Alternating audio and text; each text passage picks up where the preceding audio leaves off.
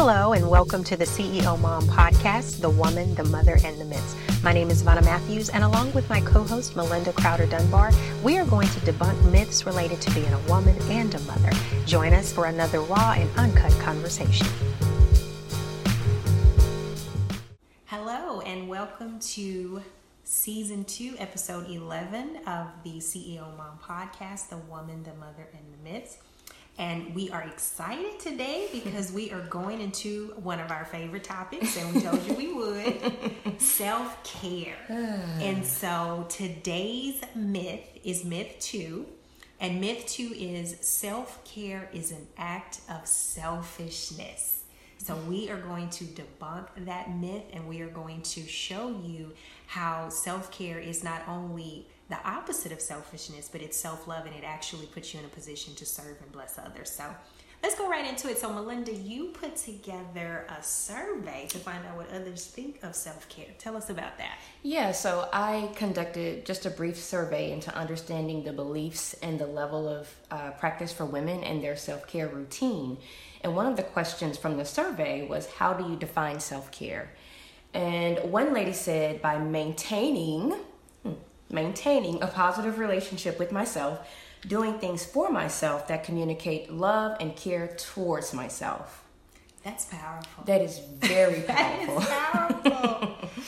Maintaining mm-hmm. a positive relationship with myself. Yes. Yes. Me first. Me first. I love that. So when she said that, what what did that mean to you? Well, for me, doing things that are positive, things that's, that's going to be that's going to build to her and add to her and lift her up and place her as a priority in her life. I mean, that's initially what I saw. And again, it, it communicates that love and that care. So it, it, seems to me like this woman had a pretty good grasp of what self care so. is. I think so. Whoever you are. okay, I think so. Yes. I love that. I love that. Yes. Second lady said taking time to rebalance and re- reevaluate regularly this part I love, I have to say it. Ensuring that my bucket is full so that I'm available to assist mm. others. Yes, ma'am. Others. Oh my gosh, filling that bucket. Yes, ma'am. It's crucial that we do that because we can't give people what we don't have. Exactly. So we have to make sure that we take that time, like she said, to reevaluate, to rebalance regularly. Again, using words like regularly, maintaining. Both ladies use those words. Um, but it's just it's crucial that we do those things. So I I feel like they both had a pretty good grasp of what self care is. I would agree. I think that's actually something that I think self care is something that a lot of people don't know what it is, and I think we've limited it to things things like beauty regimens and um, and just something that you do, isolated things that you do. So for them to use the words like you said, maintaining and regularly, they understand that self care is something you do consistently but I'm still in love with the maintaining a positive relationship with myself. What does that mean to you, Vanna? Oh my goodness, what that means besides putting myself first, which within itself sounds selfish, but it's it's about self-love. Mm. Developing a relationship with myself, it's how I view myself. Mm. It's how I relate to other people. It's how I allow them to relate and interact with me. Mm. Um, and so I that's what I get from that. Mm-hmm. And I don't think I've ever heard that definition before, but yeah. I love I really do. I do. I do as well. We were very impressed with these results as well. But I know that we came up with one. Yes, ma'am. and so you're going to share our definition of self care with our listeners today. Yes. So we define self care as something that goes beyond your beauty regimen. It's consistent behavior, actions, and decisions mm. that position and equip you to perform at your greatest while maintaining, there's that word again, mental, emotional, and physical health.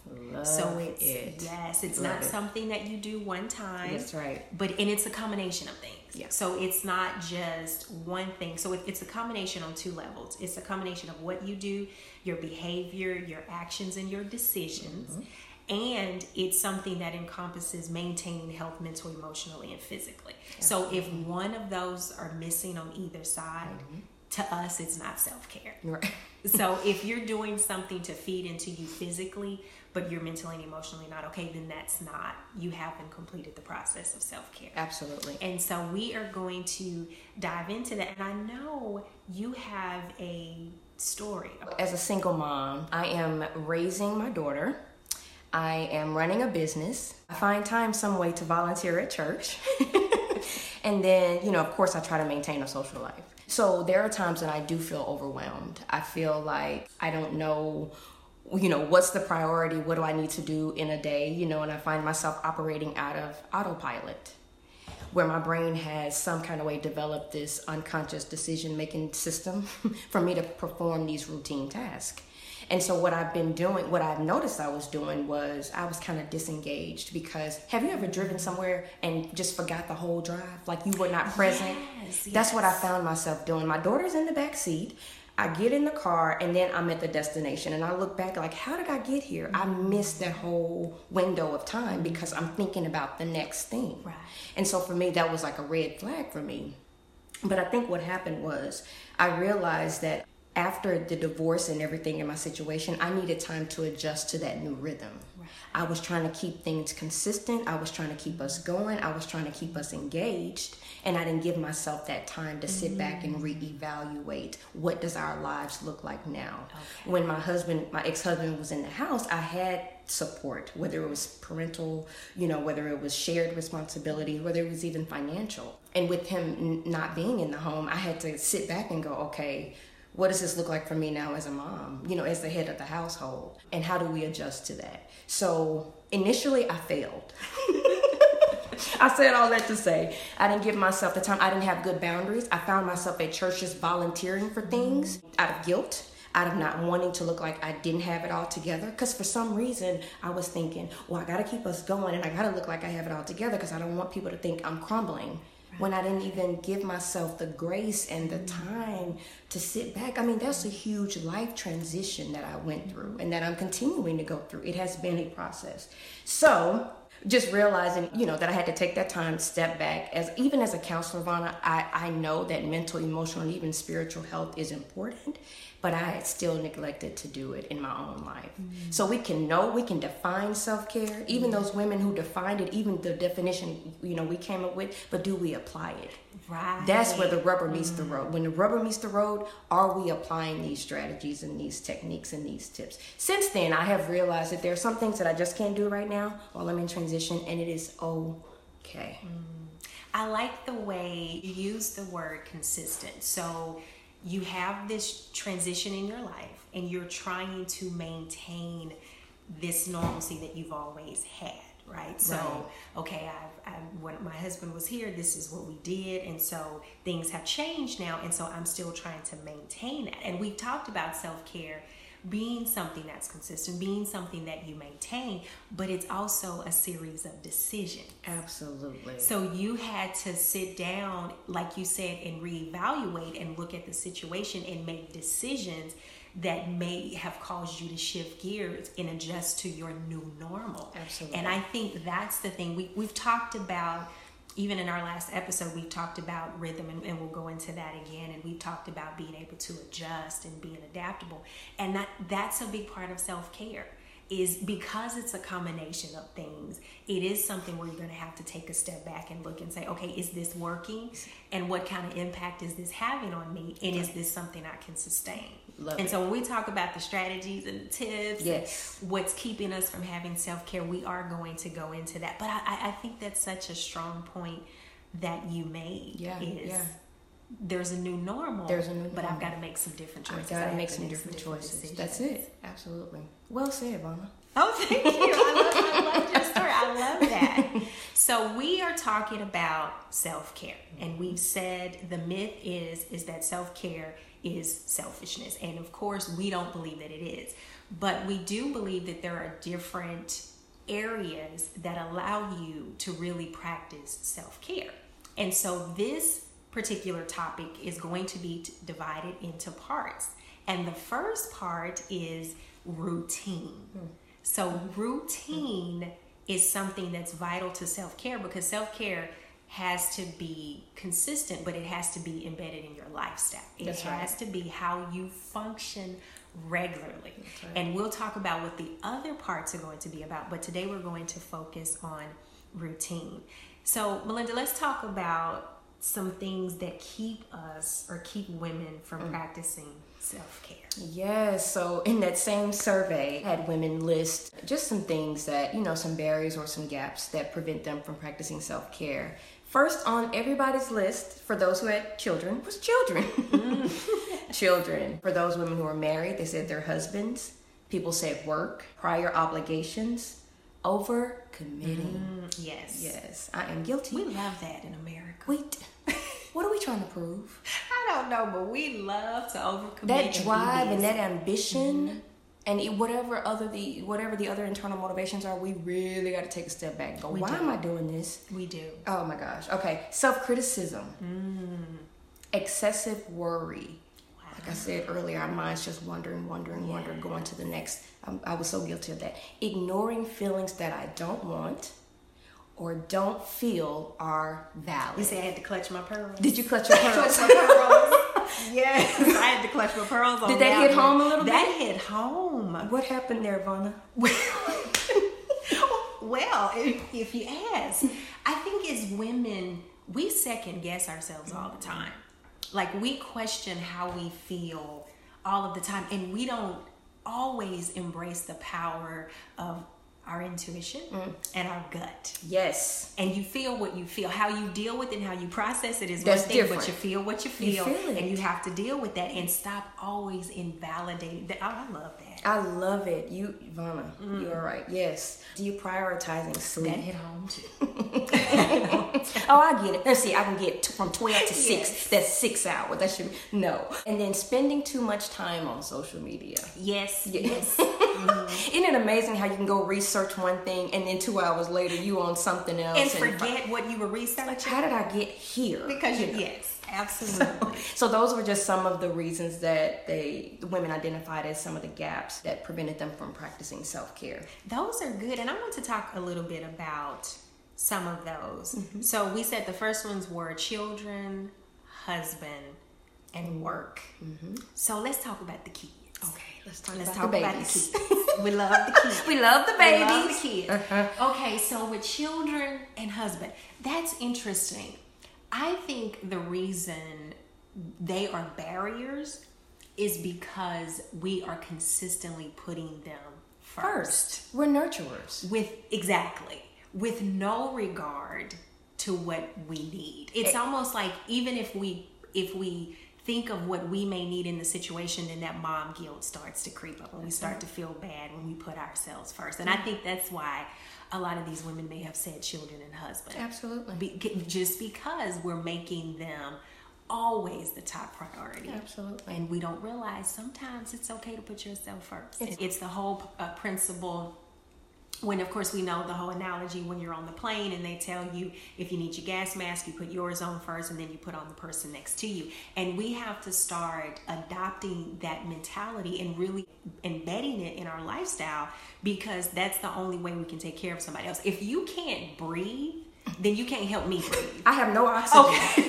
You have no oxygen. I have no oxygen. Everybody's gonna Everybody die. dying. So you have to. We have to start positioning ourselves to not always put everybody else before us. Yes. And I just thought that was interesting. That was the first response. Yes. And it's easy to do because, for one, we look at our babies and we see that they have a need. And it's like, okay, mama gotta go. I gotta help baby do whatever. Baby bump her head, his head, whatever. We pick him up, we nurture him, we kiss him, we hug him, we bandage it. And your husband needs something, appointments made. We make sure you go to the appointments. We're, we're keeping everything, at, again, at our own expense. And it's that whole thing of just stepping back and going, you know what? I, I I'm running out of gas here, Yes. and I, I need some time. Whether it's maybe it's even asking for help. You know, again, I think we said this in another, episode. We struggle with asking for help. We have this false sense of, oh, well, I have to take all these things on. Again, I have to keep it all balanced. I have to keep it all together because I'm the matriarch of this family. You know, just all this stuff. So I, I know that it's not uncommon for most for a lot of women to feel that way. That the husband and the children are, you know. Some of those barriers to practicing self care. And just as you said, we don't always ask for help. What I was thinking when you were talking about, you know, always nurturing and, and needing to meet the child's needs or the husband's need needs right away. But the question becomes, who's meeting our needs?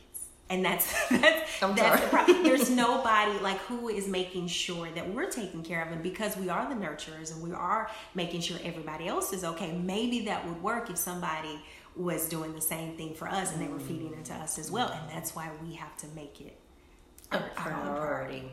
Do men struggle with self care like women do? Um, I'm not real sure. Maybe we should take a survey I know we and see. to. We Uh, need to. I'm going to say no. Not as much. Yeah. Not as much. And I, I, I will say this just from my personal story. So my husband makes sure that he gets his workout in. He, he just makes sure that he does the things he needs to do. Yes. And there is no, and it's not that he doesn't care about us, but there, there's this sense of I have to take care of myself. I have to, and he will tell me I have to go to the gym. I have to do this. I have to do that. Mm-hmm. And there's no need to necessarily make sure everybody else is in order before he does it. Yes. I can't leave the house Without making sure everybody, Everybody is in or okay, she has a, an appointment here. You're gonna do the take this bag. You're getting all bags and and everything packed and ready and prepared. Everything is done. Even if he has something to do, we find our. I know I used to find myself. Do you have what you need for this? Don't forget to take this with you. I mean, that's just what we do as women. But like you said, they're gonna get up and whatever's on their agenda it's gonna get done. So we have to oftentimes say, "Hey, babe, um, can you do this for me? I know you're doing this, but I need you to do this for me." And you know, they'll say yes, but mostly, hopefully. But um but yeah, I love how you said that, Vonna. It's like they're gonna whatever they have to do, they're gonna take care of themselves. They're gonna make sure that it get it gets done. So I think it's a little bit different between men and women, I- I to be honest. I- I, think it's a whole do. lot different actually now that we've actually trying- talked about it. yes, we're trying to be politically correct, but I, I'm not trying to throw the brothers under the bus. I'm just saying y'all take care of y'all stuff. That's all I'm saying. And I don't. I don't know if the struggle is the same. I, I'll put it this way: we're gonna say you you don't have struggle, but I don't know if it's necessarily the same. yes, yes, yes, yes. So that is so true. Mm-hmm. So over committing, over Mm. So committing, guilty. and I I just translate that as not saying no. Not saying no. No is a complete sentence. Sentence. And it exhausts me to give you an explanation. I'm not gonna do all of that. I don't want to. I had to learn. I used to paint a picture. girl. I'm talking just putting so much meat into the, the answer or the reason or trying to soften the rejection to whatever your request is. I have learned to just be like, oh, you know what? My plate is full right now. Thank you so much for thinking of me. Yeah. But I cannot do it. But I used to overcommit. It was a sense of um, Accomplishment? Accomplishment. It was a sense of significance. I was gonna say wanted. importance. I was important. But once my hair started shedding, once I started getting headaches, once the anxiety was was becoming overwhelming for me, I knew then, okay, this all that I'm trying to do, whoever I'm trying to impress, it means absolutely nothing. Absolutely. Go back to the board, go back to the center, reprioritize, get your stuff together, Melinda, because it's not even worth it. So not. overcommitting, absolutely. Overcommitting. Not wanting to say no. And we have to be okay with how people respond. Vonna, in a nutshell, we have to not care to a certain degree. I You know, know, we what I'm can't. saying? Yeah. So that's We can't. We just cannot. We can't. Because when you're saying no, you are not saying it just to hear yourself say no. Mm-hmm. Like you're just not sitting, and, and some people may be, but, but when I say no, it's really coming from a place of, I cannot handle this right now. And at the end of the day, it's not going to be good for you or me. Because I have found myself when I say yes and I don't want to Mm. say yes, I'm mad at you, I'm mad at me, I'm mad at everybody. So it's just Absolutely. Mm-hmm. best for me to acknowledge the space I'm in right now, and I can't serve you to the capacity that you deserve or you need, so I'm going to back out of this one. You have people who get upset. Mm-hmm. It's just going to happen. You have people who require explanation. You have people who just don't understand. I had someone who when I would say I could not commit to something, they needed to know what was in that spot. I'm, I'm, a, I'm so sorry. Y'all can't see my reaction, but that's a lot, Fauna. How did you How did you respond to that? Because I'm sure you know other women may be experiencing the same thing. Okay, I call it blocks of nothingness. Okay. And what I explained was I don't have anything in that spot and I'm not going to add anything.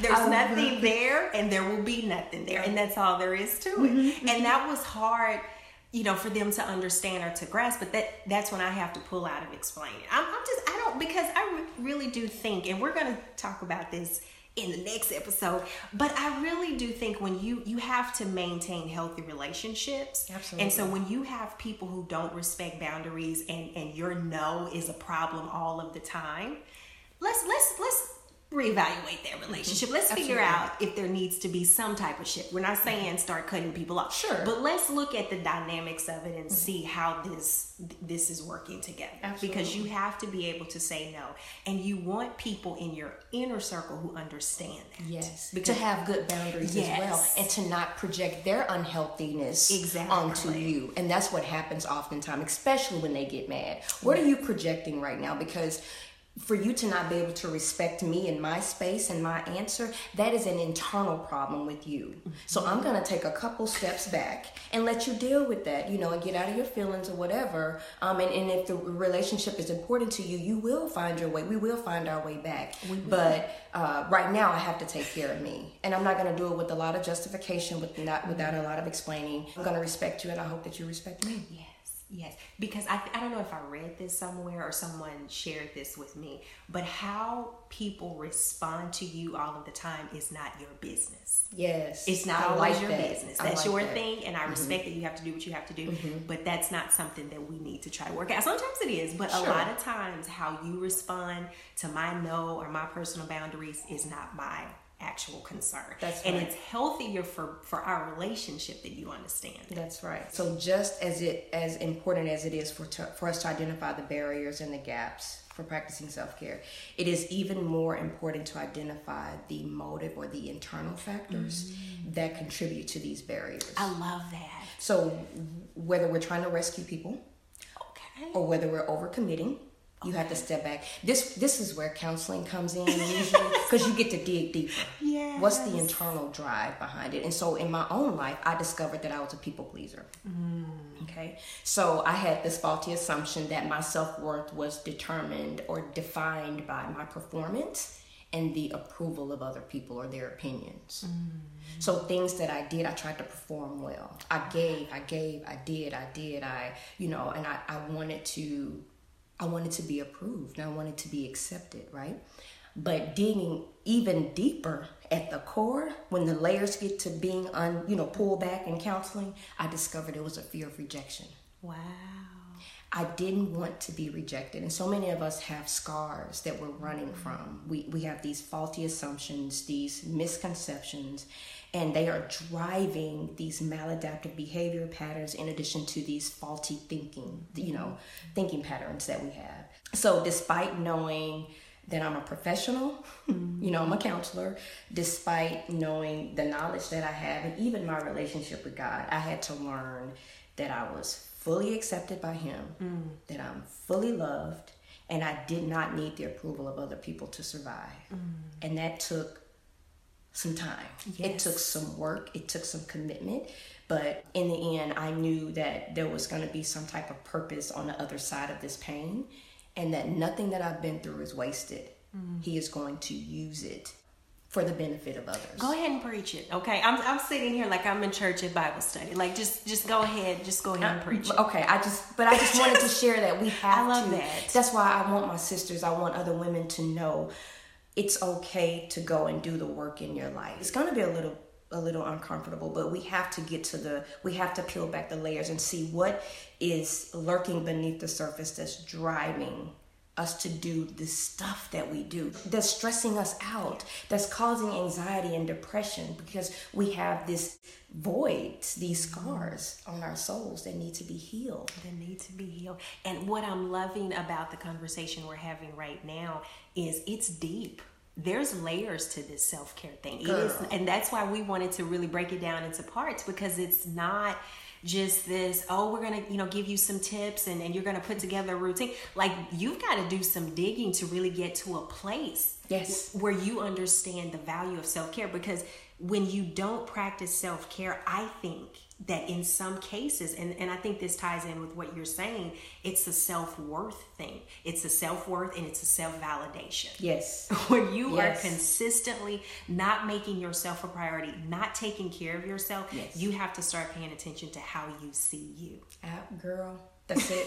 Having a poor sense of self. You got it. You gotta know who you are. You gotta be comfortable in your own mm-hmm. skin.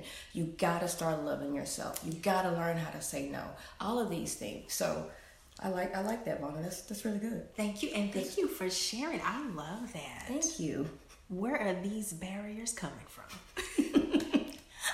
I love it. I love Where are they coming from? I like that. That's right. So moving forward, we are going to, of course, we have to break down the myth. We have to deconstruct it and really break down why we believe it is a myth. So going into the first reason we believe it's a myth, self-care is a root a myth that self-care is selfish. Is self-care is a routine. It is an integral part of your lifestyle. It is not a collection of isolated activities that function as a reward system or something you do once you're depleted. Okay, so you don't start practicing self care once you're burned out. This right. is something that is embedded in your lifestyle. It's a routine, Yeah. and it's also not a part of a reward system. Last year, I did a podcast with Katrina McGee, who is the founder of Loving on Me. So go check that out and listen to that podcast. I believe it's episode eight. Really, really good podcast. And Katrina talks about self care that women get into the habit of treating themselves like puppies. Tell, girl, tell me I about know it. I first said that, I said, "Wait a minute, Katrina. Let's let's talk about this." so, what she means is women have a tendency to use self-care as a reward system like i've done really well at work or you know something great happened at my job or maybe even you know i need to reward myself because i've had a rough week and so we just mm. insert these little pockets or these little activities in there when we feel we deserve it mm.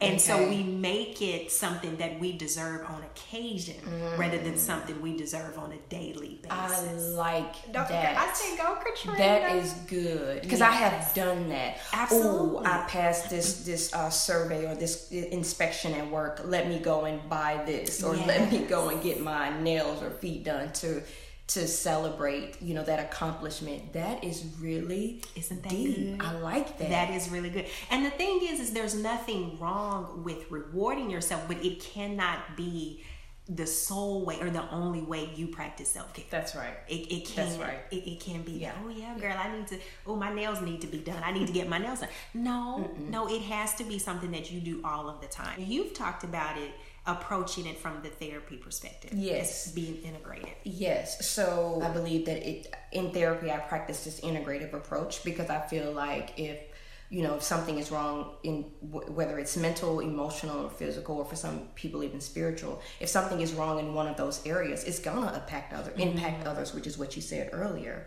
So some examples of self care from a mental health perspective: seek counseling. It's okay. Yay! Yay!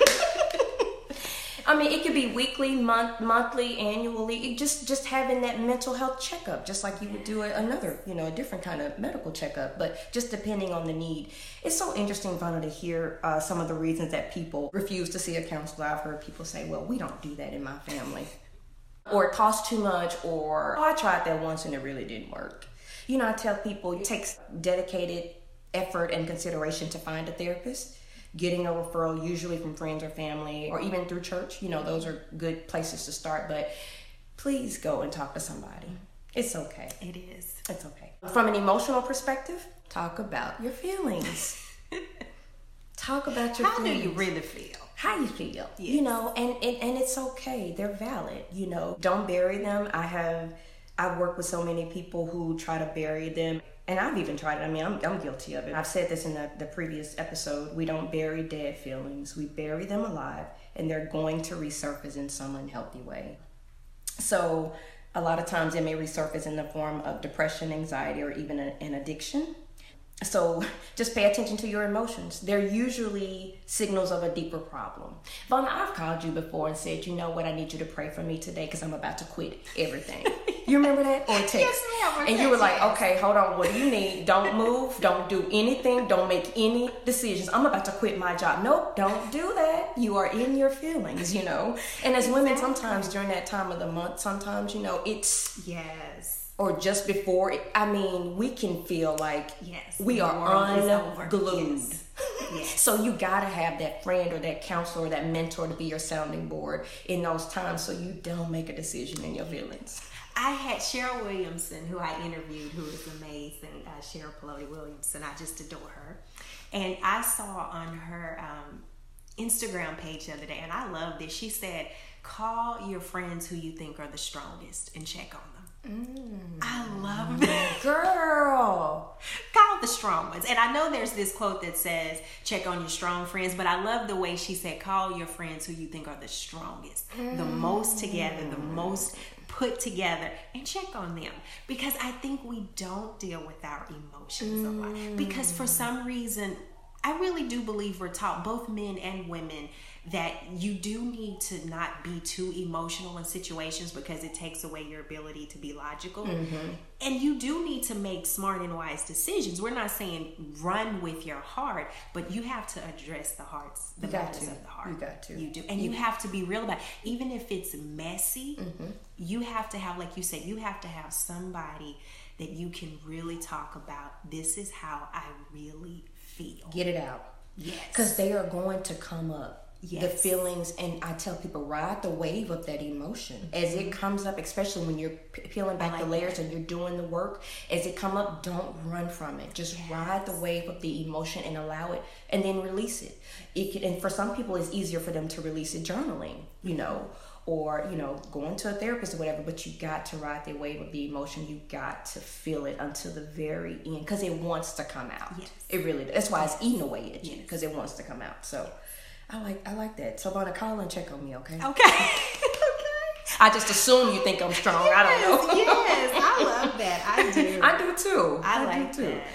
And then finally, from a physical health perspective, go and get your physical exams, maintaining your you know your appointments, your annual appointments is highly recommended. I know for me, as a personal story, I I didn't want to get a mammogram because Mm-hmm. cancer runs in my family. My mom passed away from cancer. So I was terrified of going to get a mammogram because I was afraid of receiving bad news. And I know I'm not the only, I'm not alone in that. I know Oh, a lot of people not. don't like to go to the doctor because they don't want to hear bad news. But I just want to encourage people to do it because the earliest sign of finding out when the problem is is you know you're more likely to be able to have it addressed and getting the proper treatments and things that you need before it turns into something that could be you know detrimental to your health overall so just maintaining your appointments exercising running walking eating healthy i know eating healthy do you have that one down pat? I, I, I do. I, I do. I do.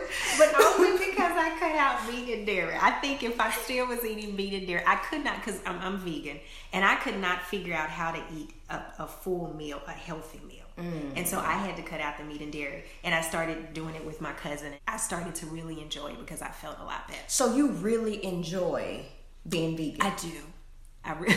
was that a process for you It was a process. So originally, like I said, my cousin was going vegan and she contacted me and shared it with me. And I said, Well, you know, I wish you the best. I love bacon, but I will walk this process with you in the beginning. And so she started sending me recipes and I started cooking them. And I think one of the first things I made was black bean burger. And it was it was good. See, that's what first you you lost me. You lost me in two places. You lost me when you said you started cooking, and then secondly you said black bean burger. I just oh, and you had to give up bacon. You lost me in three places. But okay, Mona, come on, just finish. So you did the black So bean burger. It was the black bean burger was and it was flavorful and I said okay this is not bad and then my family liked it I think that was the key everybody else liked I know, I know. I'm digressing just a little bit, but I'm just trying to envision this black bean burger. Okay. Was it on bread? Yes So okay, so It was on a bun. It's on a bun. On a okay, bun. I just okay. yes and it's made with of course black beans and then you use like breadcrumbs or something to bind it and I haven't made it in so long and I can't remember everything else but I think even um, like either ketchup or tomato sauce or barbecue sauce gives it the flavor I mean garlic um, powder onion powder salt and pepper it is very flavorful So the seasonings really help. Okay. And that's the thing with veganism is that you cook with spices and herbs and vegetables that you wouldn't normally cook with. Like I hadn't had um, spaghetti squash before. I can I can't say that I have in It my is life. so good, Melinda. It's you basically cut it in half, bake it for an hour, scrape out the spaghetti, and just saute it with salt, pepper, and, and some butter. Delicious. Seriously. I'm serious. And I'm so this is what I was day. doing. I'm yes, this is what I was doing. Yeah. And so after doing this for two weeks, I started to notice I felt better. And I Mm. tell people you don't have to go vegan, but I highly recommend reducing the dairy Sure. because that is I don't know if we were meant to process, and that's a whole nother episode. Yeah, yeah. You know, we do need to do an episode on on food. We I- can I do that. so, yeah. But um, I think dairy. I don't know if we were meant to process milk. Milk. Um, and so you Mm, Yeah. will notice a difference if you just reduce the dairy. Would you reduce that cheese? It'll change your life. It will change. Your life. Wow. So Vonna has to eat healthy down. The exercise. that's another story. that is another situation. Yeah, I, I enjoy riding my uh, riding my bicycle, Okay. and I enjoy running. So those are two things That's that I've incorporated Look in my schedule. I even got my daughter a bicycle, so you know during the spring, summertime, we we will bicycle a lot. So I love that. yeah, it's uh, it's good stuff. But yeah, these are all types of ways that you can uh, maintain your physical health. Again, like we were saying earlier, one if if something is off in one of these areas, your mental, emotional, and physical health, it, it can definitely impact the the other areas. So I love that. Yes, I love ma'am. that. So let's talk about the lasting impact of self care. Mm. let us. Okay, and that's because it has to have residuals. Got- we have to have some residuals. Mm-hmm. So the lasting the lasting impact of self care is just as important as the actual act, and in some cases, it's more important. For example, the act of getting your nails done itself is a part of a beauty regimen or self maintenance rather than self care. Yeah. Now it becomes self care when it has lasting benefits. For example, and going back to lasting benefits on your mental, emotional, and physical health. For example, if you just get your nails done because you just need to get your nails done and you're incorporating it into your lunch, like, okay, I'm gonna grab something to eat and then I'm mm-hmm. going to the nail salon. That's that's a beauty routine. That's mm-hmm. that's a beauty regimen. Mm-hmm. That's self maintenance. But if it's something that you do, like you go once a, a week or you go two or three times a month, and it's your me time, it's your free time. You go, you relax. They massage your hands. You're able to free your mind. You block out the rest of the world. Like it's the impact that it's having on you rather than Yes. the act themselves. Absolutely. So when people talk about, you know, and, and I'll ask, what do you do for self care? And they say, oh, I like to get my nails done. I like to get my hair done. And that's fine if it has an impact on you. What impact did it have on you mentally and emotionally? And I think it goes back to what the lady said about the reward system. Yes, Just like that example, you know, are we just doing it to reward ourselves from some a task that we may have accomplished, another thing that we marked off our to-do list or something like that. Now, mind you, we are pro beauty regimens. We just want everybody to know Yes, this because I feel good when I get my hair fixed. You- You don't understand. Yes, ma'am. it Yes, boosts ma'am. that esteem. However, we want we just want people to be aware that these are often distractions I like that. from bigger problems. that.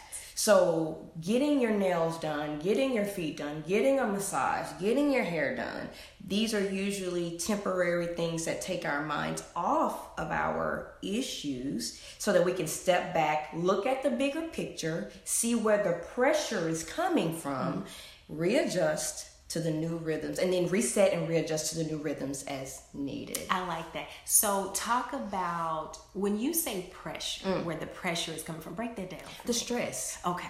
the anxiety, uh, being overwhelmed. What is on my plate that needs to come off? what am I doing too much of that's causing me to feel like I'm coming unglued? We need to step back and analyzing, you know, our current space, our current situation, uh, the current season we're in, and determine what changes do I need to make so that I'm not feeling this way. Yes. That's exactly what I mean. So it's nothing wrong with getting your hair done, getting nails done, getting feet done, but we do need to take a step back, like Ronna was saying earlier. When I'm when I'm getting these things done, am I, have I allowed my mind to just open up and envision where am I? Why am I feeling so stressed out? So that I can sit back, look at the bigger picture, and then make a decision, begin to make a decision about what I need to remove. I love that. I love that. And I love the way you said if you confuse your beauty regimen with self care, it becomes a distraction. Because some people may listen to us and say, well, it's not that deep, it's not that serious. I just like to have my nails on point. And I understand that. Yeah, absolutely. We do understand that. But when you have not properly defined self care or understand what it is, you don't do what actually needs to be done. There you go. These are just temporary things exactly. that you're doing because the problem is still there. Yes. The origin is whatever the origin is, it is still there. That thing at the root still needs to be addressed. So you still have to let me go to the root. Let me dig deeper and see what is it because otherwise I'm just putting a band-aid on top of it. Like but when you pull the band-aid off, oh, this is what's happening. I've overcommitted. Oh, I'm trying to to rescue somebody. Oh, I am doing way too much. I'm, oh, I've even overcommitted for my child. And don't don't get me started there, because the, the messages and the the modeling, the behavior that we leave and that we're setting up for our children. Oh my God, I just that's a whole nother episode. But um, but yeah, what what am I do? Why am I doing what what I'm doing, and what do I need to stop doing so that I am less stressed, less anxious, and less depressed? Yes. I love that. I love that. Yeah. That is so important because yeah. the key word is lasting. Yes. Which goes yeah. back to the importance of self care being a routine. It's how you regularly function. Yeah. I like how you even said it's a lifestyle. It's a lifestyle. It is a lifestyle. It has to be a lifestyle. That's I love right. that. I love that. Good stuff. So, getting to the good part, we are going to tell you the solution mm. and the truth to this myth. Melinda, what is it? Self care is what makes selflessness possible. Can, can, we use that word again? Yes. The key word? Yeah. Selflessness? Is yes, ma'am. yes, ma'am. Self care is what makes selflessness possible. The goal is to maintain complete health to bless and impact the lives of others, including our family and our community. Mm-hmm. We want to take care of ourselves so that we can take care of others. Yes. That is the theme of yes. this entire episode. Put on your mask. Exactly. Yes. Do the work in your life. Absolutely. Come and on. that is why self care cannot be selfish because it is positioning you to, to, to be a selfless person. Love it. You Isn't are that awesome. Yes, ma'am. That is awesome. That's the point. So if you, you nurture my sister, love everybody else, love on people, give 100%, feed into everybody else, but start at home and enable you to be able to bless and nurture and pour into everybody else. So, of course, every episode we have to give you some practical information, some things that you can apply. Mm-hmm. And so, let's go into the strategies and tips for developing a self care routine that becomes an integral part of your lifestyle. Yeah. Which integral. means it has to be embedded in your lifestyle, it has right. to be a part of the thread of who you are. Yeah, deeply woven yes. in the fabric of your being. That, that's, I mean, know? like, just hear us, hear yeah. what we're saying. Yes, yes. It has to be in you, yes. something that's in you that, that comes out in yeah. practices, decisions, behaviors, actions, all of that. So, the first tip and strategy is to change how you view self care. Mm. Yes. Keywords. Keywords. Take a note Get your notepad, get your pen. Routine. Mm-hmm. Okay, it has to be regular. It has to be something you maintain. It has to be consistent. Yes. Lasting. And these all mean the same thing because we have to understand that self care is something that is ongoing. That's right. And it's beneficial to achieving and maintaining optimal health. Yes. It's not just something that you're doing to think about yourself, but it's something that is going to benefit you and position you to be at your healthiest. It is your lifestyle. Self care is your lifestyle. And it. that is going to impact how you relate to other people. Right. It's going to impact how you move through the world. You're going right. to make decisions making your mental, emotional, and physical health priority. That's right. Absolutely. But I wanted to say one thing to to your point about that. Even Jesus stepped away. They say in the Bible he would he would step away from the crowd and go to lonely places Yes. and tap into his source. So he even knew the importance of getting away and spending time in prayer and fasting. And so we're no different. We have to do the same thing. We got to tap into the source. So we got to I love how you said that the you know, the routine, consistent, lasting, ongoing. It's a process. It's not a one-time event. Mm-hmm. And we, you know, we just want to encourage women to place it at the front seat and make it a priority. The second one, number two, identify your triggers. Triggers, Vonna. In counseling, we identify triggers as familiar people, places, and things. Oh, okay. I like that. I, like that. I can apply that. familiar people, places, and things. So, what triggers you? You know, determine what feeds your whole being, what starves or depletes your whole being. And triggers don't always have to be negative. Yes. I really like that. But what's adding value to your life and what's taken away from it? If you've overcommitted, what activities do you do you need to remove, reprioritize, or maybe even renegotiate for a later time? Exactly. I like renegotiate. You know, I had to tell somebody, you know what? I'm so happy that you thought of me, and I, I'm really, I really want to support your cause. But what about give me about three months, and I'll have X, Y, Z off my plate, and then I can take this. But I wanted to go back to the part about triggers being familiar people, places, and things. Okay. Look when you're doing the reevaluation and things like that. Who we're gonna talk about relationships next time? I promise we will. Yes. But who is adding and who is taking away? Yes.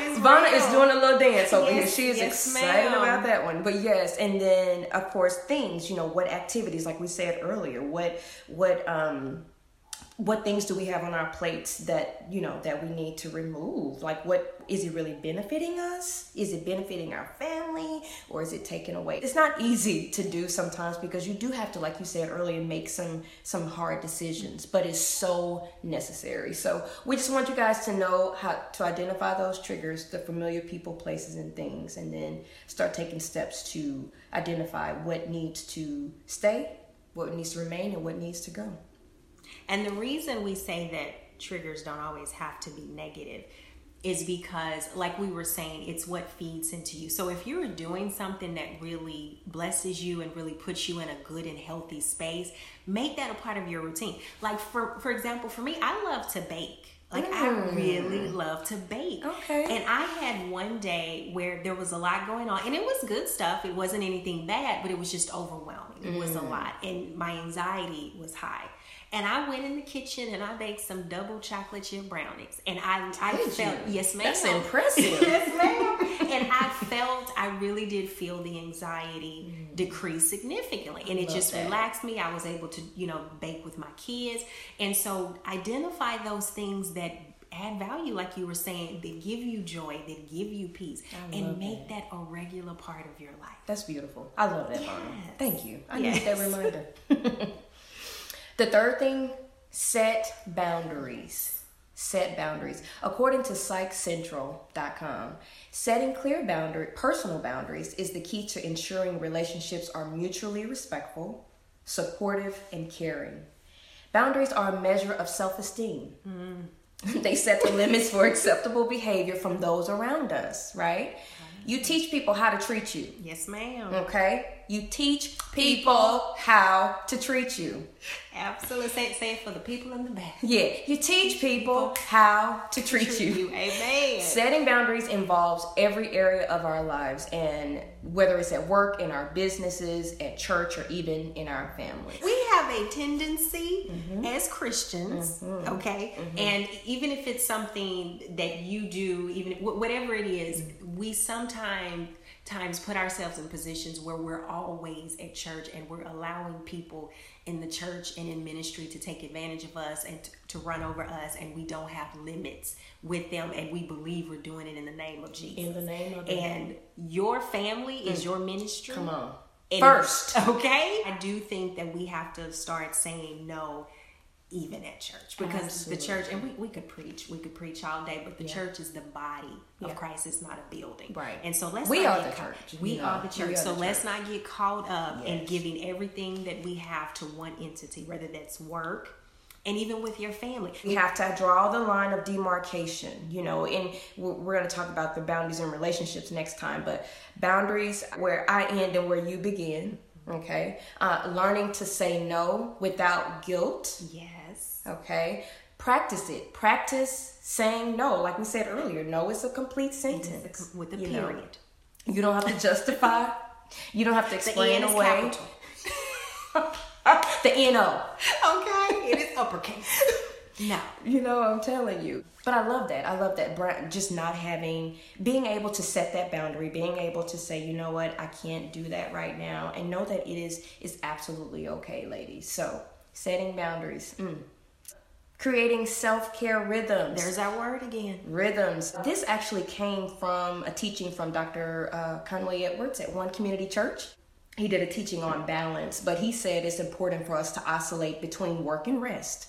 And this may look different from my family in comparison to yours. It may look different for different people, but the key is finding the best rhythm for the season that you're in for you and your family. And some of the, some of the ways to do that that he suggested was daily. You could have like a morning quiet routine. For me, it's waking up having. There's nothing like having a cup of coffee while I'm reading the Bible or praying. It just sets the tone for my day, you know, and it, it I, I feel like I plugged into my source and so I'm better equipped to handle whatever is coming my way that day. Weekly may look like taking Sunday nights off with no activities, just doing nothing. Monthly, he suggested maybe taking an entire Saturday off to do nothing and maybe do something with the kids, you know and then annually maybe taking a vacation renting a hotel room for the weekend just having to get away whether it's by yourself or you know maybe with your spouse but y'all have separate time in between that time just so you can have that time to regroup and just spend that personal time alone. So i think it's so important but so these are some of the strategies like we said earlier for developing a self-care routine which is a lifestyle right yes. It is yes. a lifestyle so that's what that's what I had to share today on that. I love that. I love that. And just to recap the strategies and tips again for developing a self-care routine, change how you view self-care. So look at how you define self-care and figure out what it means to you. Identify your triggers, both the positive and the negative. Look at what feeds into you as well as what takes out of you set boundaries, and that is in every area of your life with every relationship. And we'll dive into relationships on the next episode and create self care rhythms. Oscillate between work and rest, and not work, work, work, work, work, rest, work, work, rest, but really have a balance and have a pattern. Yes. One of the things that we have talked about with self-care, it is it's a variety of yeah, things. It's not right. just one thing that you do. And I love the way you broke down daily, weekly, monthly, annually. It's something that you do consistently and it, it all comes together. Absolutely. One of the things that we haven't talked about when it comes to self care, and I just want to address very briefly, is it has to be intentional. I love that word. Yes, that's my word. You know, that's been my word for 2019. One of intentionality. intentionality. Everything yes. that I do is with intention. Yes, I, you are absolutely yes. right. It's yes. not something you accidentally fall into or fit into your schedule, mm. but it is very intentional. And I would even go to say that maybe take out some time when you do your self self evaluation and write this stuff down. Oh, write down your triggers. Write down things that you love to do. Write down things that you can maintain. Because when you're talking about self care, it can't be like you said it has to fit your family dynamics. That's right. There are certain things that I can't do that you can do because it just doesn't fit into my world. That's right. So write that stuff down and figure it out and give yourself, you've talked about this, Melinda, in the first couple of episodes. Give yourself grace mm. and space to shift. That's right. It's okay. It's okay. You don't have to adapt this overnight That's or adopt right. this overnight, mm-hmm. but give yourself some time and start small. I think yes, sometimes when we that. when we look at tasks, it can seem insurmountable. But which I love how you were just saying, write it down. That's one of the exercises that I do in counseling. I give you homework, and sometimes I hope you start it out, but then you take it home and you complete it write things down and then break it down into manageable steps you know start small okay i'm going to start here where, where am i feeling the most pressure and then let's get some steps to you know help to take to start relieve, relieving some of that pressure. I love that. Good stuff. That. Good stuff. So thank you for sharing of being a part of episode 11 of the CEO Mom podcast, The Woman, the Mother, and the Myths. And we wanted to know how you practice self-care and how you define self-care. So be sure to share that with us. You can go to CEOMomMagazine.com, sign up for the newsletter so that you can get the notes from this podcast. And also, like I said, connect with us, rate and subscribe. Tell us what you think about the podcast. And thank you so much for joining us. Join us for the next episode. We're talking about self care again, part two relationships. And that one is going to be good. It's going to be good. And we might hurt some feelings and step on some toes, but we're hoping. We probably will. but, but it's in love. Yes. It's all in love. Yes. We're doing all of this because of love. yes. And let's preface it by saying don't cut people off Please like Don and Melinda told you to, to cut off your friends and family. we're just saying, we're not reevaluate saying some situations. That's all we're saying. Thank you for joining us. This is Vonna Matthew. And this is Melinda Crowder Dunbar. Thank you for joining us for another episode of the CEO Mom Podcast The Woman, the Mother, and the Myths. We hope you've enjoyed the conversation as much as we have. If you'd like to hear more, subscribe and definitely rate us. Go deeper with us on every episode by subscribing to our exclusive newsletter at CEOMomMagazine.com. There, we'll provide tips and information based on every episode. This podcast is produced by For Her Media with music by BOPD and C. Scott. Until the next conversation, thanks for joining us.